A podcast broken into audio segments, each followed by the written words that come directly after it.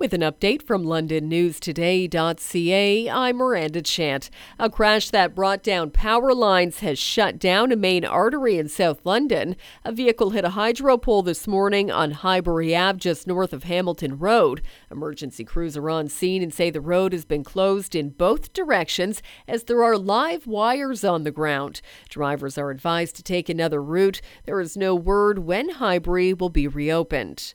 The hunt is on for two of three suspects wanted in a violent home invasion that saw a person held captive for several days. London police say three people forced their way into the home of an acquaintance in the South End on January 29th and demanded money. The homeowner was assaulted with several weapons and tied up until last Thursday.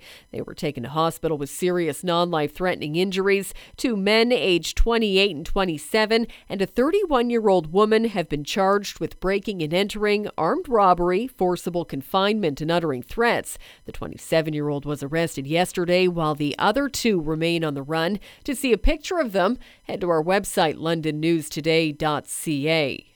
Firefighters rescued a woman from a burning mobile home in East London. The blaze broke out just before 5 yesterday afternoon at 2189 Dundas Street west of Veterans. When crews arrived, there was heavy smoke coming from the structure.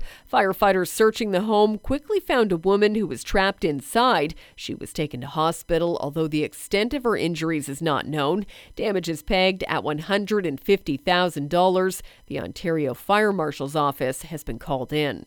Prime Prime Minister Justin Trudeau will meet with Canada's premiers today. The federal provincial gathering is to be a working meeting on health care. The provinces have been asking the feds for more money, something insiders say Trudeau is expected to give. For more on these and other stories, go to londonnewstoday.ca.